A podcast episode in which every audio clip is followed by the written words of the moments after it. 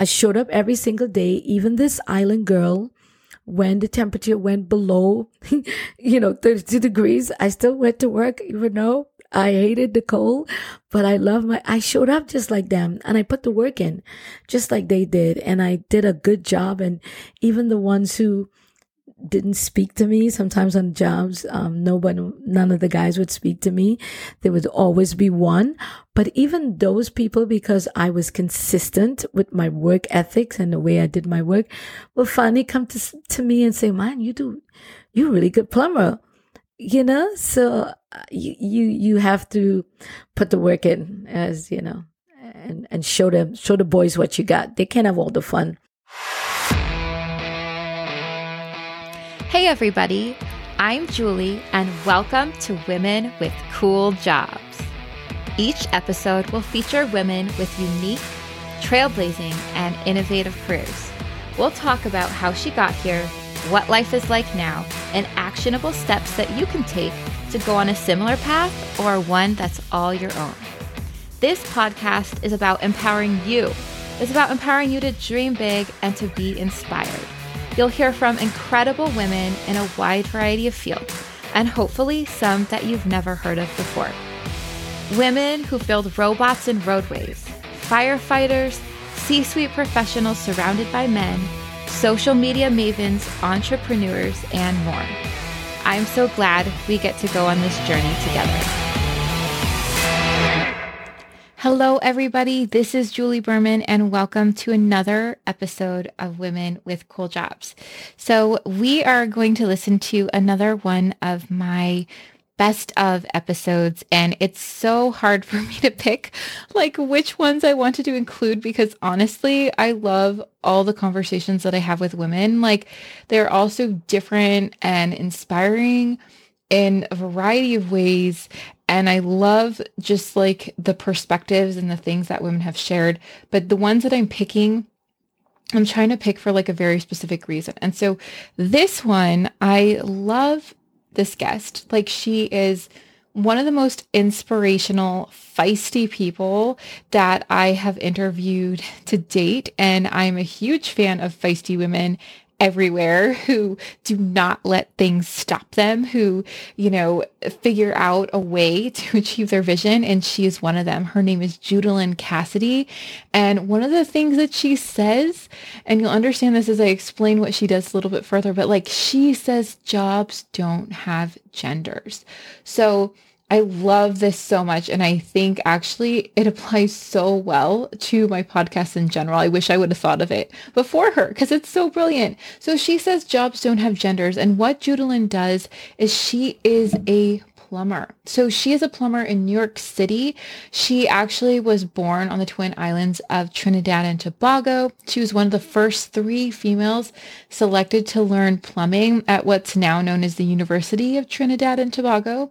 So after she got that um, that training and education, she actually moved to New York City and she worked as a nanny and housekeeper. But she wanted to be a plumber because, of course, this was what she what she knew how to do and what she worked hard to learn how to do. And so she tried everything from like getting in the union and getting an opportunity to practice plumbing.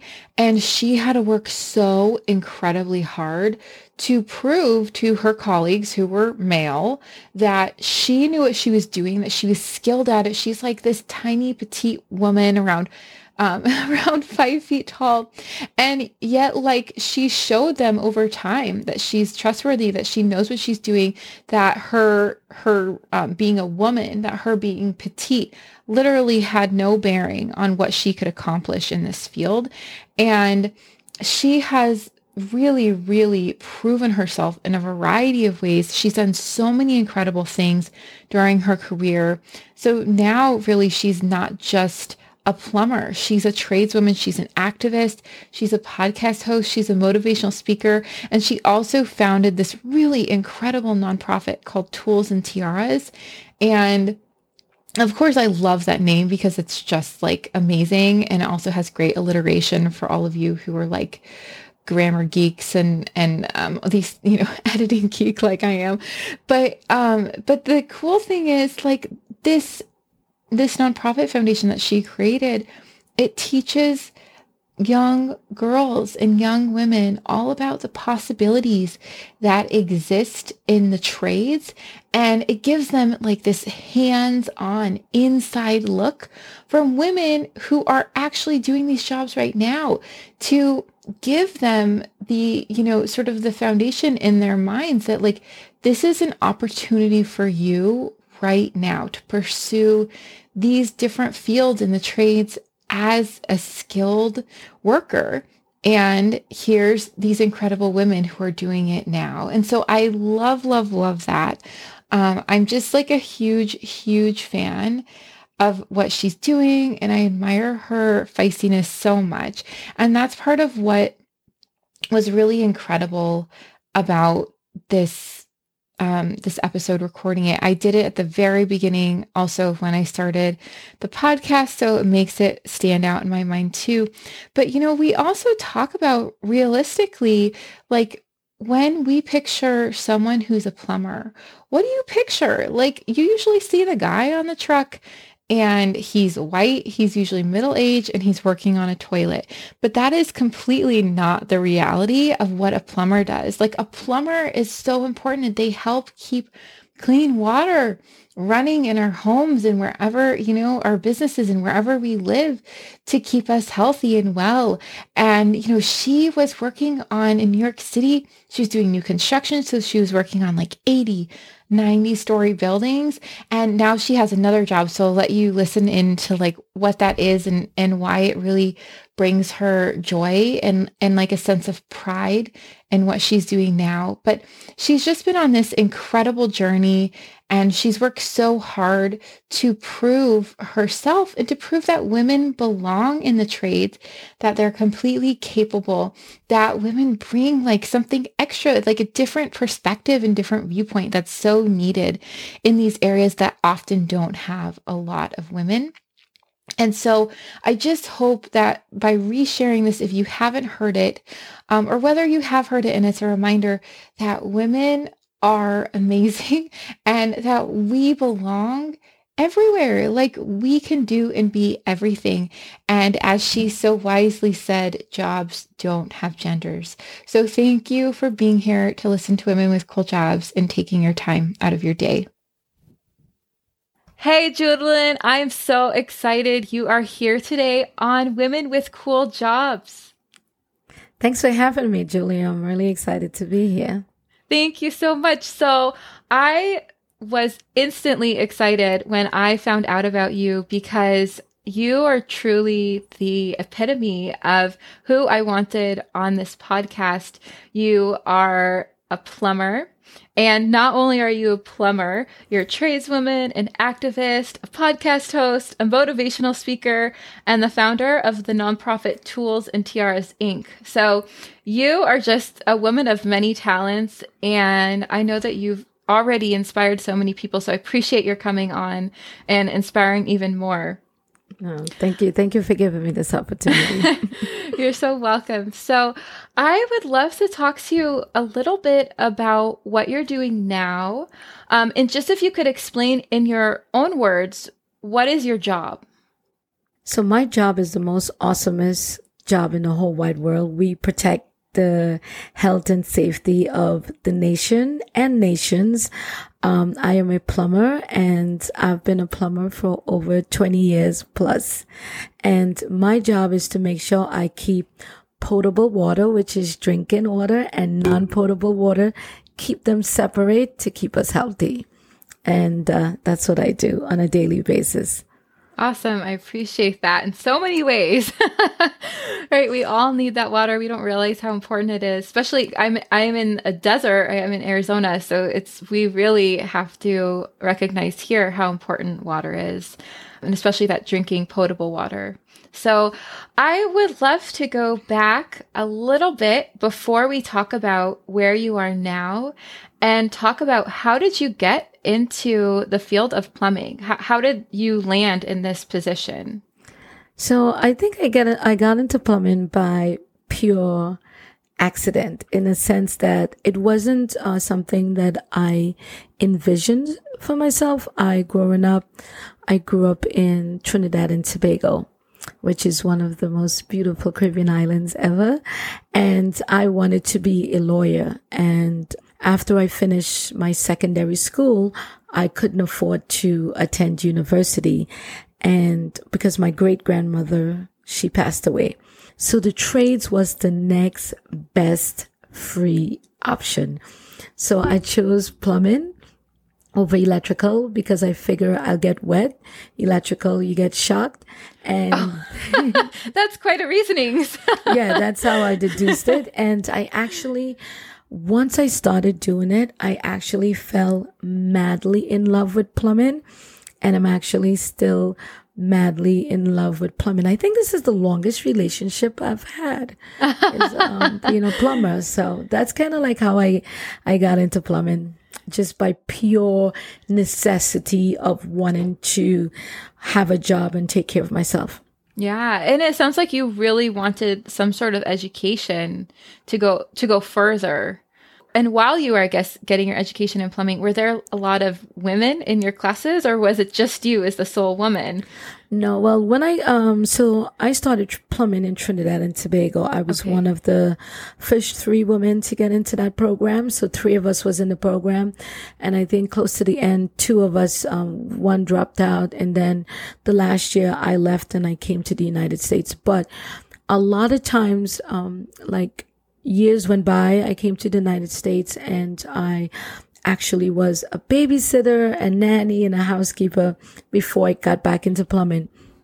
And when I got back into plumbing years ago, I would be the one and only, only one uh, on a job site. So it, uh, it was really, really difficult at the beginning of my career, but it, it was so worth it. Like, you know, even, even those difficult, dark times, I just stayed true to the love of the trade. Like that kept me going when things got difficult. Yeah. Um, and so I, I wanted to uh, point out because I love when I was doing my research on you, I love that you said jobs don't have genders. And in all that you do, I feel like you are just so committed to this mission. And I, I wanted to ask a little bit about your experience being that you are a female and what, what was that like just in and of it being a female and then being a black female, if that added to it, especially given the current situation, politics and everything going on. I, I, would love to sort of hear your your thoughts on that and and if things have shifted, which I'm crossing my fingers that they've shifted hopefully for the positive you know despite some of the things that are going on now. But um, just if you could share your experience. Yeah i would say my experience a lot of some of it was negative but i walk into every space whether it be a movie theater whether it be a restaurant um, knowing that i'm a black immigrant woman and the world sees me differently. So I don't walk in with a guard up, but I, I know that things are going to be different for me and I'll have to work uh, twice as hard as somebody else. So, uh, for most black women, we kind of like uh, accept that fact. Not that we like it, but we just know that that's how it's. So that, um, in itself was difficult because sometimes people have a vision and, and if you see me, people, you don't see me, but I'm really tiny. so I'm like four feet 11 and seven eighths. I love saying that. Um, and I'm really small and I was really tiny back then when I got in. So when somebody looks at you and they see just the exterior without actually getting to know your grit, your passion, your, your brain and how smart or how intelligent you're organized, they lose out. So that a lot of times people missed out on that opportunity, but I might my personality of take no prisoners, um, today's no is tomorrow's yes, um, helped me get further. And they've gotten a lot better, the, the industry. I'm a union plumber and a lot of times you know, I used to be the only woman at my union meeting, but now there's more and more women coming on board, but not enough and not as fast as it should be. And I think it's because if I ask you, do you know a woman plumber? And I'll ask you that, do you know a woman plumber? Not one. You're my first. And I, See? I was so happy to find you existed. Yeah, yeah, But literally, I think that's the most shocking thing is it had never dawned on me to even think of there being a woman plumber. Like, and therein lies the problem. yeah, it had literally never dawned on me to ask that question. And that's what we're trying to change. And the fact that television, movies, or any of those mediums does not show a woman plumber or electrician or just think about that. So our girls cannot even see, uh, you know, somebody adorably cute like me, short like them, awesome like them being a plumber because all the pictures they've ever seen has been a man. So that's what we do. Why we say jobs don't have genders. And we, I definitely teach the little girls that jobs don't have genders. You can do whatever you want because Miss Judaline said that. yeah. That's so fantastic. I think I'm I might borrow that from you because it's just such an amazing concept and something that I hope you know as we go forward and as my kids, you know, when they grow up that we do start seeing more women who have these jobs that are typically male dominated now. But I think we have to do our part. We have to demand it. And the way that I say demand it, I'm not talking about taking a flag and running down the street. That's not, I'm talking about search for it. You need somebody to do, uh, fix your car and you're a woman. Why not search for a woman auto mechanic? Right. I know a couple. um, if you're looking for someone to do a tile job, and and the beauty of what is happening now, we are not we are connected through plat through platforms like Instagram and Facebook. You can literally search, and you will find a female plumber. It might be hard. Um, for you to find one, maybe, you know, depending on where you live, but you have to put the work in and you can search and find females doing the most amazing things that you never thought women were doing. Yeah. I love your idea of actually searching for people and especially those like, you know, those trade industries that we wouldn't normally think about women in.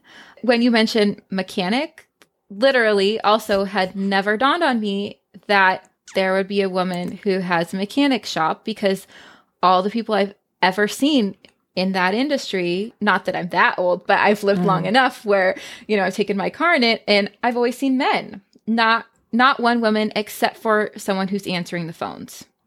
That's it. And and and there's Yeah. tons of women out there Yeah. that have businesses that do these things, but nobody supports them. Nobody sees them on.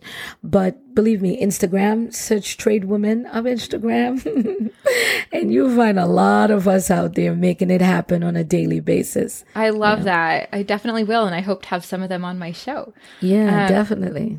So, okay, well, thank you for that suggestion. And then I wanted to also talk about gender specifically. Do you have a first memory or first instance of being treated differently from your male peers because you were a woman? I think um, uh, for my age, um, growing up in the Caribbean islands, it started very young, being told that you have to do things differently because you're a girl. So, growing up in the Caribbean, uh, girls, we were taught to cook and clean the house, and we really wasn't, you know, allowed to go out and um, play with you know basketball or football with the guys until we did like a couple things. So i think it starts it started then. And then as i got into the trade literally people would look at me and said oh my gosh you're so cute. Like i don't have a mirror.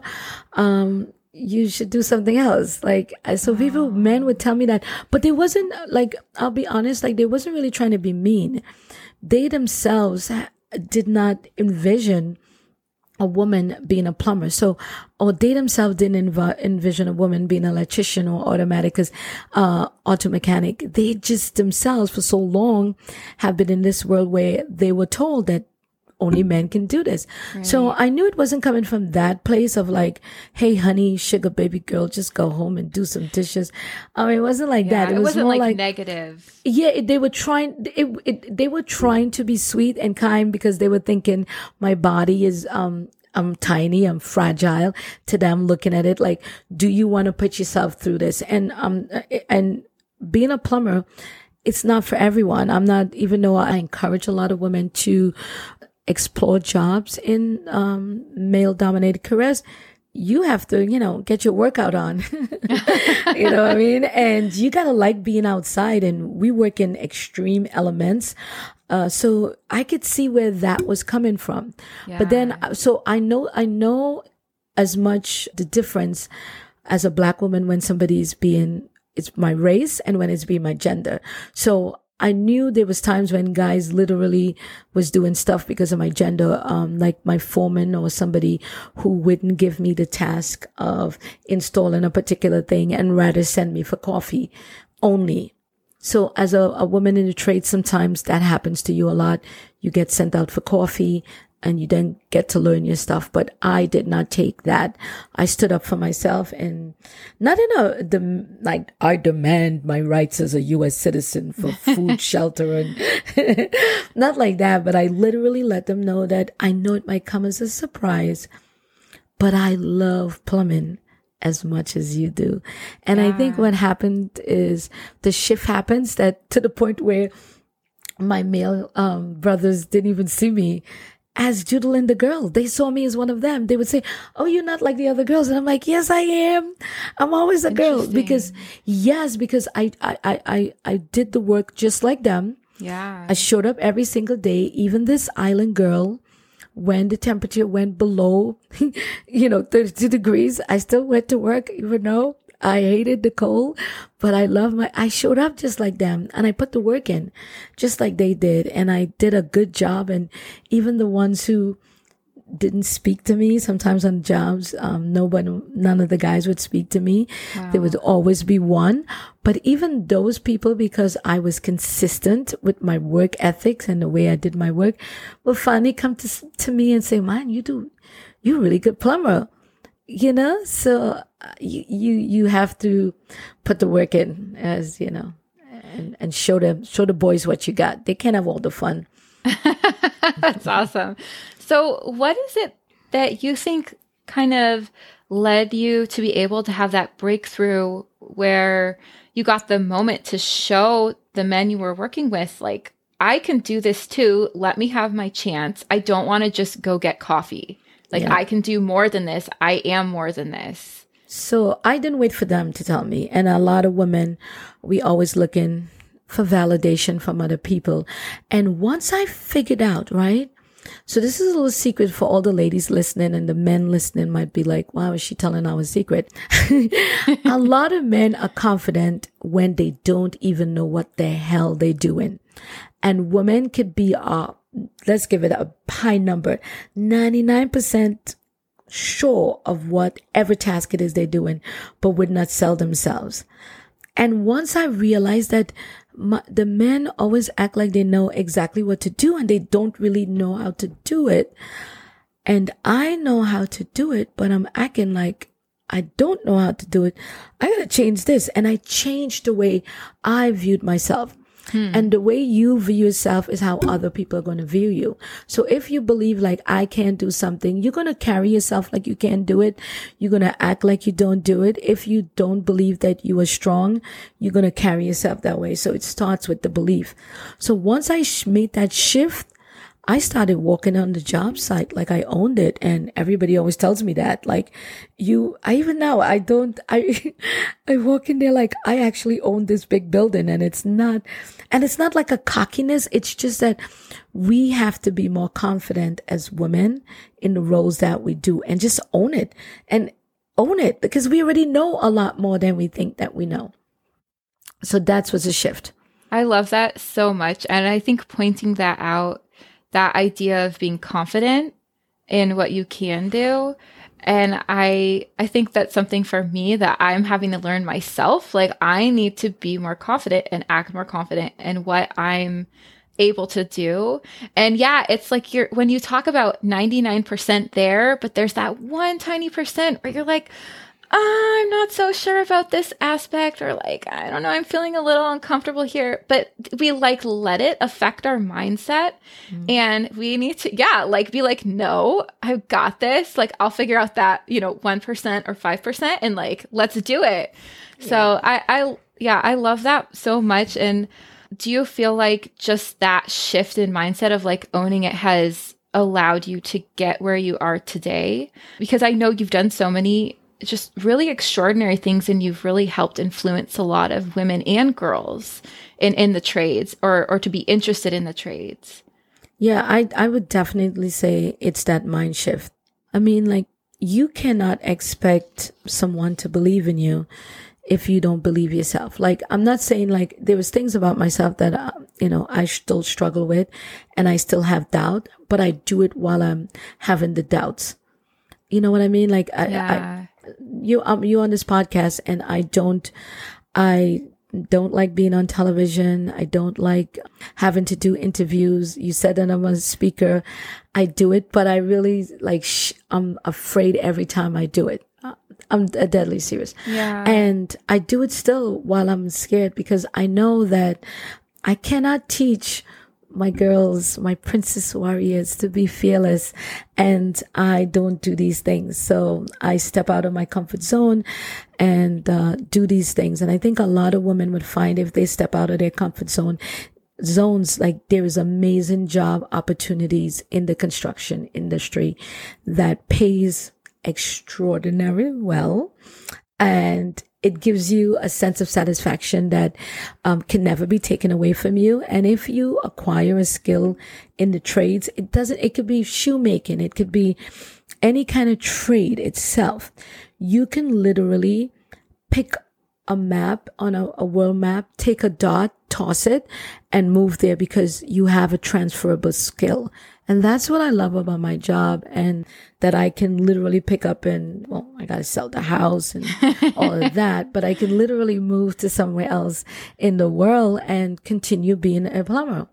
That is such an interesting thought too, because sometimes a lot of skills are very specific and you have to be in a specific area to get a good job. And so I would love to hear now, like, when it comes down to the day to day stuff that you do as a plumber, what does your typical day look like? What are sort of the tasks or the responsibilities that you have?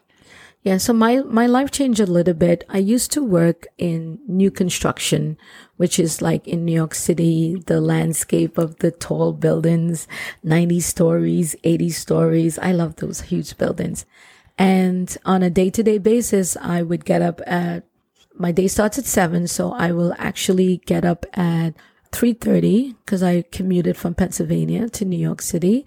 I will get up, I will pray and thank God that I'm above another day. I'll meditate, I'll do some push-ups, some workout, and I drive, I get to the city.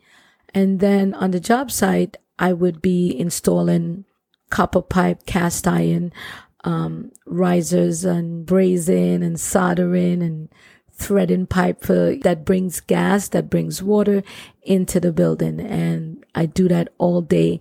I, I sleep, eat, repeat plumbing. That's what I did. But before and now a year ago, I decided to, I, I left the big high rise construction and now I, I'm a city of New York employee. So I work for New York City as a plumber now, working in uh, public housing. So in that field that I worked before, I built huge buildings that I never got to see the immediate effect in the sense of somebody moved in and they're using all the awesome things that I provided that's in the wall. But now what I do with my job, my job actually makes people's life better through plumbing now on a daily basis. So I go in and I repair cracked pipes with, I work with someone else. Um, I am a helper and he's the plumber because I'm starting all over again. And wow. don't forget, you can start all over again. And we really go in there and help people on a day to day basis with cracked pipes, flooding, clogs, everything you can think of that can go wrong in a old building with old pipes. That's what we do. Wow, that's awesome does it feel different because you're actually seeing the people now that that are benefited? Yeah i actually i tell people this i love this even more because i love helping people. And to know that the skill that i have is making someone's life better through plumbing is a high for me. And i go in there and i see them really being upset and sad and water everywhere. And they know that this superhero that flew in with a Carhartt jeans and the boot and the sweatshirts is coming in there to make it better, you know? And when I leave, you should see how grateful and how thankful people are like, thank you, thank you, thank you. you. You, so you see that immediate effect of what you do, especially now during COVID. People still need help and we still had to go in there and provide that help. So I love that aspect of the job, being to help people. But then I miss the big construction because I love blueprints and I love layout and I love solving puzzles. And the big construction sites give me that euphoric high of um, figuring it all out. I love figuring out where the pipe goes and ordering material, and uh, that part I miss.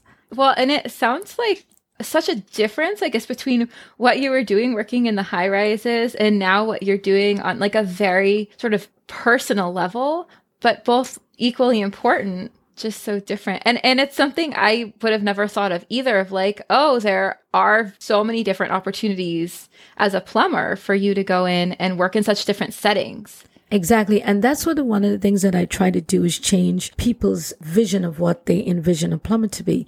Most people envision a plumber only the toilet bowl. And I try to get people and the kids not to think that. And some of it, I would say it's the plumber's fault we have our trucks with the guy with the toilet with the plunger. Yeah. And plumbers actually do a lot more than that.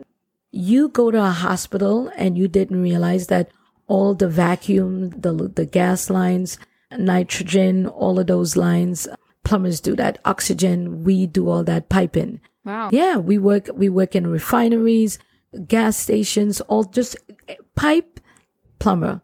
So when you think of a pipe and you see it, think about a plumber doing that. We do a lot more than unclog toilet bowls. We, yeah, uh, we do, no, seriously, like we really do. And what we do is science because, and I, so I want people to think like, if you're coming into being a plumber, there's so many different phases you can work in plumbing. You can be a plumbing engineer. You love math. You can be a plumbing engineer. You can be a draftsman for a plumber. You can be a welder. We weld all of the oil refinery all the lines that move oil from one place to another. Hey, plumbers do that. So there's so much to plumbing.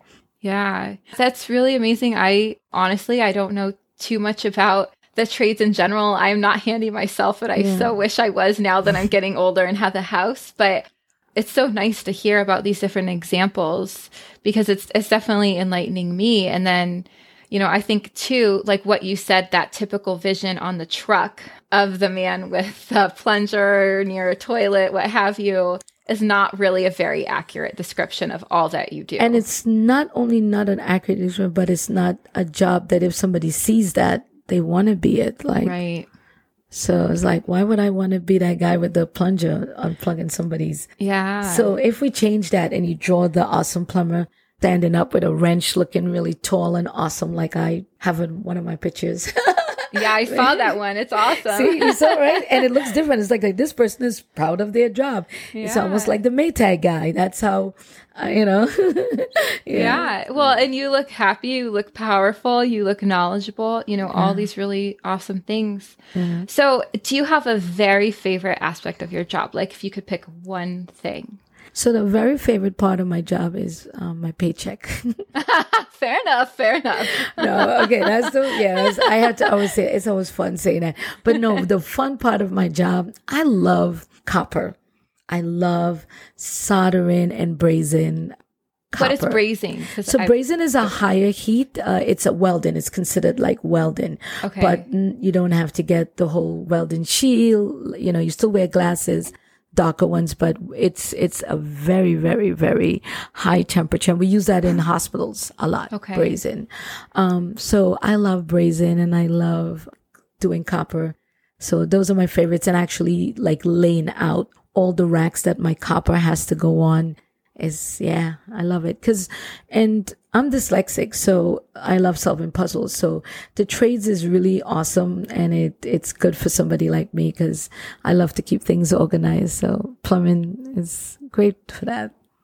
So that is a perfect segue into another question I had for you. For someone who is interested in being a plumber, what do you think are the top skills or characteristics or things that they would want to enjoy in order to be successful at it? So I would say, first of all, in anything you do in life, you have to have gratitude. So I want you to like just have gratitude that, oh, I'm above ground. I'm living. I'm winning, winning. And so you have that. So you have to have gratitude because a lot of times we take for granted what we, what we have. So I believe that my attitude of being grateful, even when it's dark, will help. So having gratitude and then also applying for a job with with a union and get into union apprenticeship or even asking a company, even if it's not union, getting out there and asking like, Hey, are you hiring plumbers? I want to start. So, but, and you have to be the type of person that shows up every day. So if you're a person who likes to sleep late, the trades is not for you. I'm sorry. Um, seven o'clock start doesn't mean you show up at seven o'clock. Okay. That's, we start working at seven o'clock.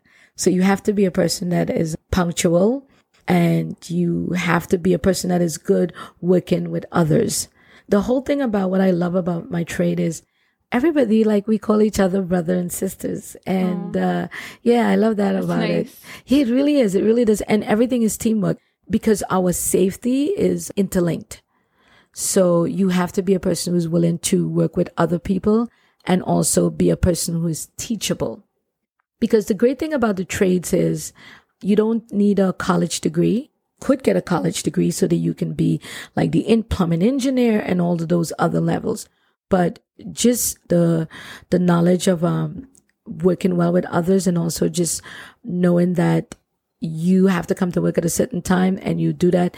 So that's it. The boss is happy that you show up every single day and you're teachable. So you winning already. Now all you got to do is now you got to learn your craft and just keep on learning. So like the unions, you know, you have to have like get like a high school diploma at least to get in. You can get into the trades at any age. It's not like you have a window of like 17 to 21. Uh, There's people Right. come in at 35. There's people who leave being in Wall Street, being some people was going to school to be a doctor that I have known and, and decided to become in the trades because they're like, I don't have to stress and it's not that stressful. This job, it's all about showing up and putting the work. Put the work in. That's the key. Showing up and putting the work and you're not going to be micromanaged. In the trade, our yes is our yes and our no is our no. Meaning your boss tells you what he wants you to do. He doesn't have to come to you like 49 times a day, send you an email, follow up, a circle email. That doesn't happen. You just do your job and we all do that. So I love that about it. And you mentioned a little bit about how it doesn't require education, but if people do want to get an education as well in, in a specific trade, that that's an option. And I was hoping you could talk about the places where people might go if they do want an education and what that would lead to versus if you didn't. Like, what would the difference be in opportunities or kind of starting out? So there's different ways to get into the trades for men and women. So I think if you're a vet, the trades is a perfect, a veteran, the trades is a perfect fit. There's um programs like helmets to hard hats that you can go and they'll help you get into the trades. There is Chicago Women in the Trades, Oregon Women in the Trades, and these programs you get in and you get to try different trades. There, Wow. you, there's like a, a, some of them have like a six week program, eight week program. You come and a lot of them are free that you, and they help you get into the union or place you with companies. So you can search like the national building trades and you can see all the different jobs that are available. As women, there's tons of organizations out there like Nevada Women in Trades. New York has non-traditional employment. Our United Association, which is my union has, which is, I love this program. It's, uh, for vets and we help the vets come from, you know, transition from one helmet to a different helmet, you know? So you just, you just have to search and also, um, know that what I love about the trades is it's the other four year degree you could earn while you learn and you don't have to go in that extreme debt to become a plumber. But while you, let's say you get into the apprenticeship and while you're in the apprenticeship, a lot of unions now actually pay, which is amazing. I wish they did it when I went, um, for you to get a college degree. Wow. Imagine that. And this is a very naive question, but because I am unfamiliar with the trades, does every tradesperson belong to a union? No. No, not every tradesperson belong to a union, but it's it's it's a great thing to belong to the union because the wages and the protection, the OSHA and just the way it's all set up. You have a pension, you have a 401k plan. It's a great thing, but not not everybody starts off being in the union. Um, I was non-union until I got in. It's a great path, but there's other ways to learn the trade and try to get into the union at the same time. So Okay. Okay, thank you for that. So we already talked about you can't be it if you don't see it, but I also wanted to talk about just that jobs don't have genders a little bit more and kind of the those two, you know, combined, I think are so powerful because you can't be it if you don't see it. And and I feel like was that sort of the reasoning behind why you created the Tools and Tiaras Inc. that nonprofit Yeah, I spoke at a conference, and in my speech, I had said that you should give a girl a tool and a tiara, which is giving her confidence, independence, and most of all, power. And I said that because I wanted girls to know and women to know that you can be very effeminate and be in the trades. Like, if you see me during the week, I am in my Carhartt pants, like I said, t-shirts, bandanas like um bonjo you know um i you know like the rock on bandanas i, I love my bandanas and then in the wintertime i'm with my skull cap and then on the weekend i love my wedges and my stilettos and my and so I wanted girls to know that you can like both. Like you don't have to choose like if you're in a trade, I have to become like a man. No, I am very effeminate. Really, every aspect of both of me uh, is in. So that's why I started Tools and Tiaras, and I and I also really wanted there to change a shift in the country of how we view and portray what is man's work and what is women's work. So that was kind of like the idea behind jobs don't have genders, which is trademark. Yeah, I got it. It's Yeah, awesome. Yeah. I just wanted so to, great. yeah, I just wanted to shift that narrative and turn it upside down and let people see like if I do a speaking engagement, I'm not coming in my work clothes. I want you to see that I can actually do that and I can do this. Wow, look at that. So that's what we actually do at Tools and Tiaras. We really try our best to, it's all about the girls. For me, it's all about the girls. And I have become a really one of the world's best plumbers, self self proclaimed, because like I said, it's confidence. I have to do Yeah, that. exactly. Right. And I wouldn't have become a great plumber if men didn't teach me and share their knowledge with me. And a lot of my brothers stood up for me and, and advocated for me to do a lot of things. But if I want to see more girls and women in the trade, I have to show them that. So at Tools and Tiaras, all our instructors are women so that the girls, and it really makes a big difference. I see, we are already see in the shift, we have girls who came to our summer camp actually going into college and learning engineering and wanting to be architects. We have girls who came to our summer program that actually went, decided from to go to CTE high schools instead. Wow. And what is CTU? CTE is career technical education. So it's, they, these high schools exist, but they don't get a lot of, um, support, um, Okay. that people know, or a lot of parents don't know that they feel like if your kid got into the trade, it's because they wasn't smart enough to go to college. And that is totally incorrect because think about it. Julie, you are in a building and you go to the movie theater, you go to the Eiffel Tower, you go to all of these places and trust unequivocally that this is not going to fall on you. Somebody had to conceive it and build it. And so you had to be really smart to do that. Yeah.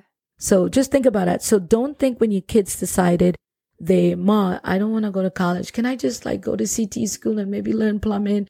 And you look down. That's not what you should. You should encourage them because we, we, do, we need people in all of these jobs and every job it has equal value. And just know that as a parent, if your child decided to go this route, you're going to save yourself some dollars to buy that BMW that you always wanted. okay. That's kind of like why I did it. I just wanted to make a shift and I'm passionate about bringing back uh, the trades and and and bringing like a, a like a respectability. Like you, for definitely sure that most people are definitely going to need a plumber before they need a lawyer. Not saying that you don't need a lawyer. I'm just saying like you you, have a house, something the water heater's gone. Who's gonna call? Let me call the lawyer. Oh no, he doesn't do that. So you're gonna so you're gonna call the plumber. Oh, the electrician. I need the the circuit the, is not working. All so that that's what I mean. Not I, I um I'm just saying it in a fun way, but it's really true. You're yeah. more than likely going to need somebody like me than somebody else like a lawyer. Not saying that their job something's wrong with their job. I'm just saying like the probability is greater.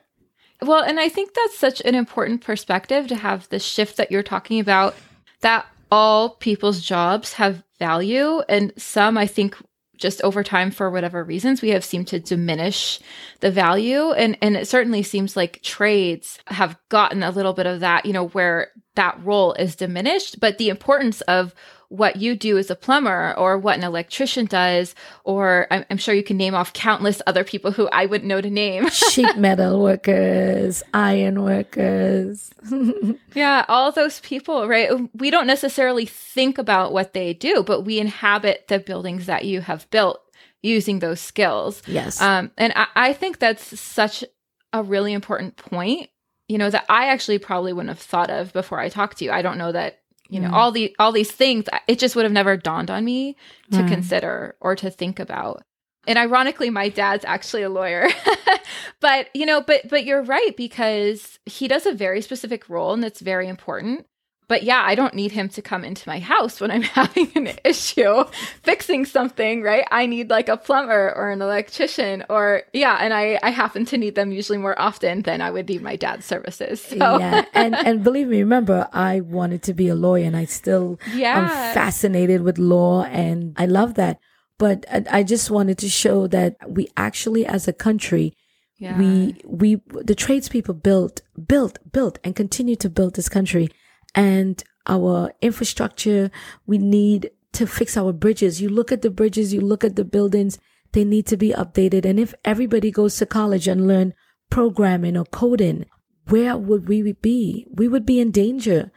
And just think it's, it's amazing, but that's why I do what I do, uh, with tools and tiaras. I wanted to read because I, I was on your, your website for tools and tiaras and I wanted to actually read some things that I just thought were so like really deep and I loved the meaning behind it. So you said at Tools and Tiaras, we believe that each day is a chance to make the most of our values, skills, possibilities, and humanity.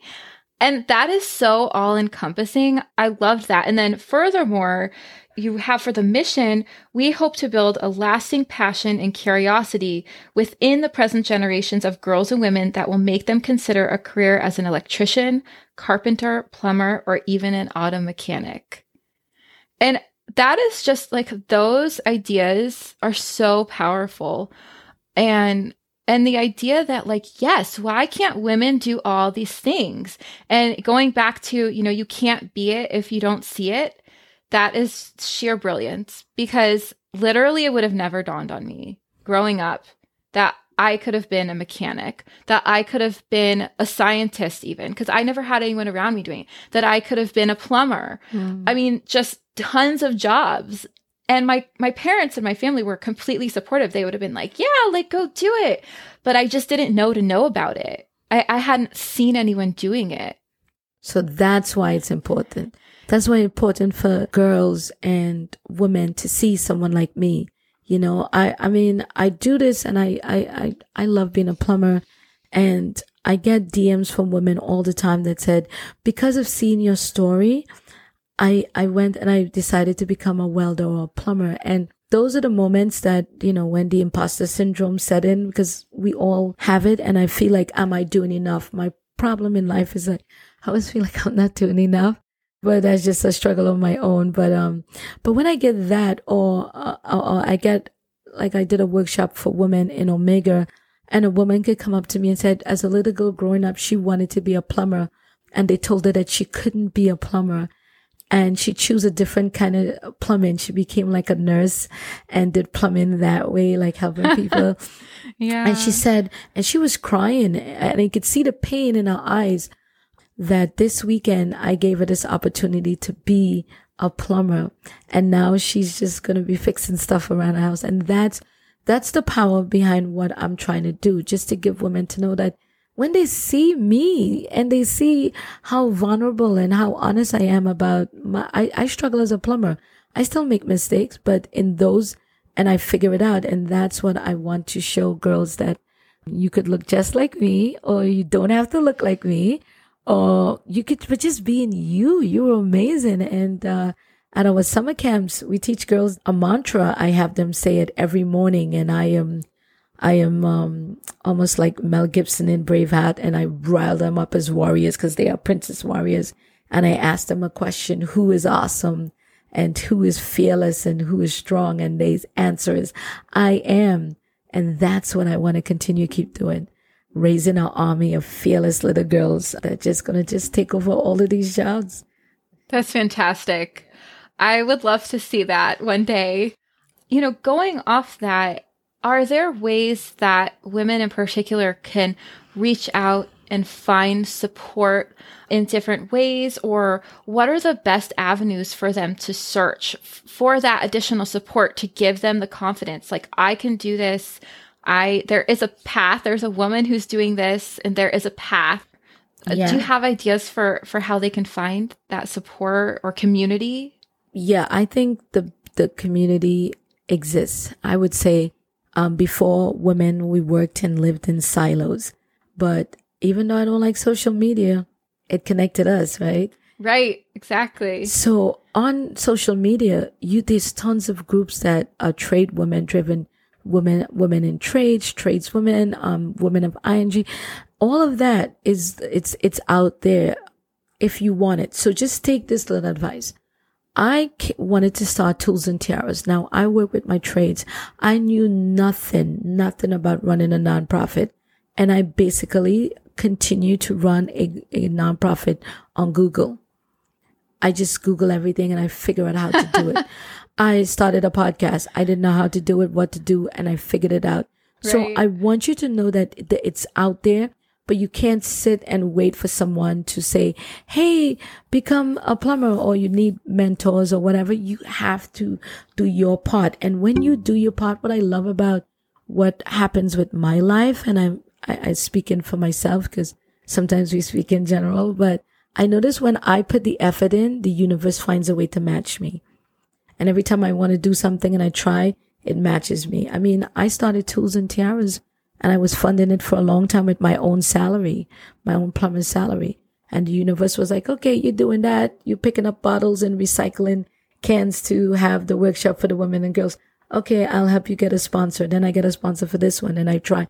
But I, uh, but it's me doing that. Part of it yeah. is you have to do the work. So as women, reach out, find, you know, use what we have, use the social media, use the LinkedIn, use the Instagram, use the Facebook groups. And, and if you decided to become in a trade and you live in the middle of nowhere and there's no one else but you on the job site, and today you had a very difficult day, reach out in a group because I, I found I wanted to quit many a times doing the plumbing when I had no one to help me stay. My motivator was the fact that I wanted the money. Fair enough. So I that was my uh, driving force. But there was days yeah. I wish I had another woman to say to me, "It'll get better," and now you do.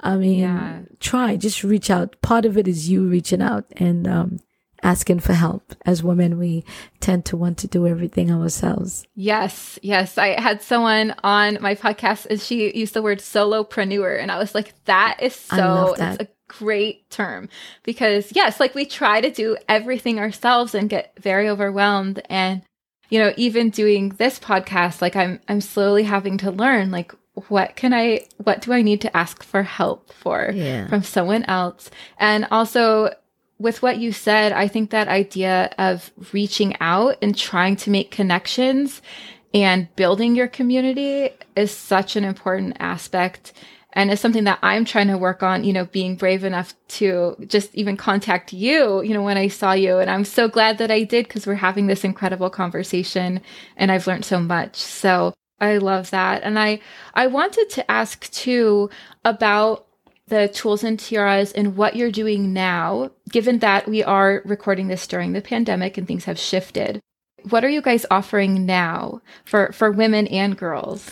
So for women and girls, um, we had canceled every um, workshop when pandemic hit, hit, like everybody else. We canceled everything, our summer camp, our monthly workshops, and I was um, I had to make a pivot. And in life, we always have to make pivots and do things that you know you would do. So we actually moved our summer camp to a virtual space. And I was just doing it like, um, I'm going to use one of those office terms, a beta test. so, um, I did a beta test and I said, you know, I'll just try it and see if it works. And I didn't think it would work because of what we do as tradespeople. It's all hands on and visual. And I'm teaching you how to use the drill. I'm teaching you how to use the welder. But we shifted to a virtual space and it actually showed us that, you know, we can actually reach people all over the country, all over the world, because we were getting inundated with people wanting tools and tiaras all over the country. I was like, wow, this really did work. So sometimes things happen and we had to make a pivot. So that's what we're doing now. We moved everything to virtual space and trying to figure out how to make it work.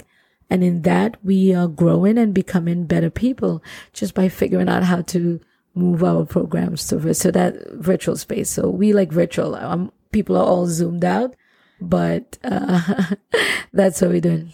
The ability to reach people, you know, not just in the local area, but across, right across the country or, you know, potentially even across the world. It just sort of opened everything up to the possibilities it sounds like yes it did so like usually our summer camps uh we have one in new jersey okay. and we have one in new york and the girls came come from new york and new jersey and this year by having it virtual we were able to have girls from california chicago participate. So it like you said exactly what you said happened. Yeah. Yeah. Yeah, I think that's one of the weird things um, that that's like that silver lining that I've found that through the ability to do things virtually, it's sort of made certain things much more possible for people to participate rather than keeping it to one locale. Yeah. Um, and so I wanted to ask how do people find tools and tiaras if they would be interested in doing something virtually? Yeah, uh, definitely follow us on Instagram and Facebook and LinkedIn. And you can subscribe on our website and and we do not i am uh, stickler for that i'm not going to take your email and sell it to other people it's just for you to get update because we know a lot of people are not on social media so that's why we do the subscribers list so we can let you know what's happening with our monthly workshops and our summer camp so just follow us and come along for the ride and see all the possibilities and the excitement of little girls' faces of doing learning to do plumbing and carpentry and stuff. So definitely uh, seek us out on social media. And if you type in tools and tiaras, um, Google search, it comes right up and you can find us. Thank you. And the last thing I wanted to talk a little bit about was your podcast. It's called Tradeswomen Talk. And I started listening a bit myself. You have all sort of really interesting tradespeople come in. And I wanted to have you explain that a little bit and just why you created it. So I created it because of the pandemic. Okay, fair so, enough. so it's so funny. Like I, we were actually going to do tradeswomen talk in the high schools um, okay. for girls and boys because we want to change even young men to see the image of a plumber or electrician, sheet metal worker, iron worker being a woman. So we were going to have talks where they got to meet women oh, in the trades. Yes. How brilliant. And we were going to do that. And then the pandemic happened and that had to shut down. I so see. I was like, I listen to podcasts. I'm uh, addicted to podcasts. I'm like, oh, maybe I just make it into a podcast. It that's kind of like how it started. I didn't know what to do, how to figure it out. but the idea behind it is like, I try to interview women and men. We have mostly women and we also introduce men. But the whole idea was to expose people to people in the trades that you would never thought about. Some of these people, if you listen to their stories, it's some of them are similar like mine. They were going to do something else. There was a woman, Tanya Hicks, that she was studying to be in NASA. And, um, I have an accent, but, uh, it's it's you know to be studying about being an astronaut and the physics okay. not to be an astronaut but the people who plan all of that like six figures and she ended up making a whole switch and became an electrician and now wow. she has her own company so i just like to introduce people like to amazing people in the trades who i find their stories interesting and i just want to share their stories with the world and and and if people listen they listen and and the idea is more just to give exposure to the people, my brothers and sisters in arms in the yeah. trades. Yeah. Cause they're pretty awesome. I love awesome. how you use that. Mm-hmm. brothers and sisters. Sounds yeah. like a giant family. But I, you know, I can see how you guys would really have to work as a team in order to all be safe. That makes so much sense. Yeah. And that willingness to have that collaboration and that trust in one another yeah, you literally have to trust each other. It's uh, that's why I said it's a perfect transition for any veterans out there listening. Yeah. Uh, you're so used to working in teams and having somebody have your back and and have your six and stuff like that. And that's what it's like in construction because we do dangerous stuff. But what makes it safe and fun is that uh, we do it together and we really don't leave the job site until we know that everybody's down. Like, is Mike here? Is Judaline here? Is you, it's, it's the same it's it's that's what I'm saying. I've never served, but for my friends who have, yeah, it, it's such a great transition. Uh, the camaraderie, the brotherhood, the sisterhood. I'm not saying that people don't fight and we don't. It's a family. Of know course, yeah. And sometimes that's all natural. Sometimes I have to set my brother straight, like, hey. But at the end of the day, we make up, and um, yeah, it's, it's a perfect transition. Yeah. So thank you so much for just all of your information. I wanted to leave with one parting thought, which would be if you could say anything as a woman in the trades to encourage other women to think about either a job in the trades or just to think about jobs in general and, and sort of these atypical jobs or jobs filled with a lot of men, what would you say to them? I would say definitely I want you to go for it and don't let the boys have all the fun and all the money. Love it. That's perfect. So, with that, thank you so much for being on my podcast. It was a true pleasure. And I hope I get to maybe talk to you in the future and see what you're up to five years or 10 years down the line and all that you've accomplished with your current job, with Tools and Tiaras, and all that I know you will continue to do to engage women and girls. Oh, thank you for having me. It was a great experience talking to you and just sharing a little bit about uh, my amazing world of being a tradesperson. Thank you for having me. Hey, everybody. Thank you so much for listening to Women with Cool Jobs. I'll be releasing a new episode every two weeks, so make sure you hit that subscribe button. And if you loved the show, please give me a five star rating. Also, it would mean so much if you shared this episode with someone you think would love it or would find it inspirational. And lastly, do you have ideas for future shows or do you know any rock star women with cool jobs? I would love to hear from you. You can email me at julie at womenwithcooljobs.com or you can find me on Instagram at womencooljobs. Again, that's women cool jobs. Thank you so much for listening and have an incredible day.